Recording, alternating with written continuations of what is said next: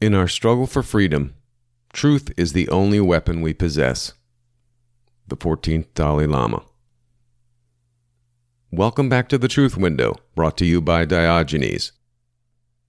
This is episode 3 entitled American Injustice. Committing widespread injustice on a population is like playing with living lightning. People can withstand hard times and tough conditions and do grueling work when necessary. They have done so in many eras of the past. The human capacity to endure is legendary. Even harsh punishment, when seen as fair, will often be accepted. However, blatant and unforgiving injustice burns white hot and sears a deep, ugly scar that will never heal. Ask anyone who has had a friend or family member killed unjustly. They do not forget and they do not forgive. Certainly not without some form of justice. Why is it that we have laws and courts and trials and verdicts and punishment at all? These are necessary to establish a sense of justice and fairness. Man is a temperamental creature prone to whims and biases. Without laws and a justice system, mob mentality would rule the day. The mob with the most violent men and the better guns would rule until another mob came along and killed them. There is a reason why inner city gang members have an average lifespan well under 25 years. A good and fair justice system is so valuable. It allows individuals and the group to move on from dark deeds committed. And that works whether the deeds were done by them or to them or to someone else entirely. It helps the doer of bad to own up and restore himself within the group. It helps victims recover, and it helps the rest feel more secure about the group. Order is restored. Justice helps everyone.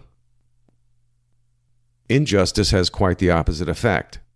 Injustice hurts everyone. The perpetrator of the injustice feels remorse for what he's done, or worse, he rationalizes the act, which leads him to readily commit more injustices. At its worst, the wielder of an unjust sword becomes hardened, and like the executioner of old, spends his days sharpening his weapon and his nights dreaming of his next victim. The receiver of injustice is stuck in a terrible place. Being punished for what he hasn't done jams up against what he has actually done wrong, grinding the gears of his own sense of responsibility into a chaotic and unpredictable confusion. Those who are mere witnesses are affected as well, for regardless of which side they fall on, punisher or punished, they know they are party to something that is inherently wrong. Any parent can tell you that even the smallest child has an innate sense of justice. There's no getting away from injustice. Injustice creates disorder. Done on a broad scale, it leads to disaster. Committed between countries, it can start a war. Within one country, the back pressure under an unjust regime builds up without relief until finally triggering a scorched earth blowback. Totalitarian regimes know this instinctively, which is why they obsess to crush all dissent and ratchet the society down lower and lower toward less and less freedom for their subjects. They never willingly let up. They can't. Take the dog that you have been abusing off his chain, and he may just rip your throat out. Any part of the justice system can impose an injustice against an individual. This includes biased judges, vicious or indifferent lawyers, prejudiced police and juries, as well as government agencies at all levels from local all the way up to the federal government. Injustice can be done in the criminal justice system and includes police misconduct, wrongful arrest, slow justice, wrong prosecution, as well as selective and or malicious prosecution.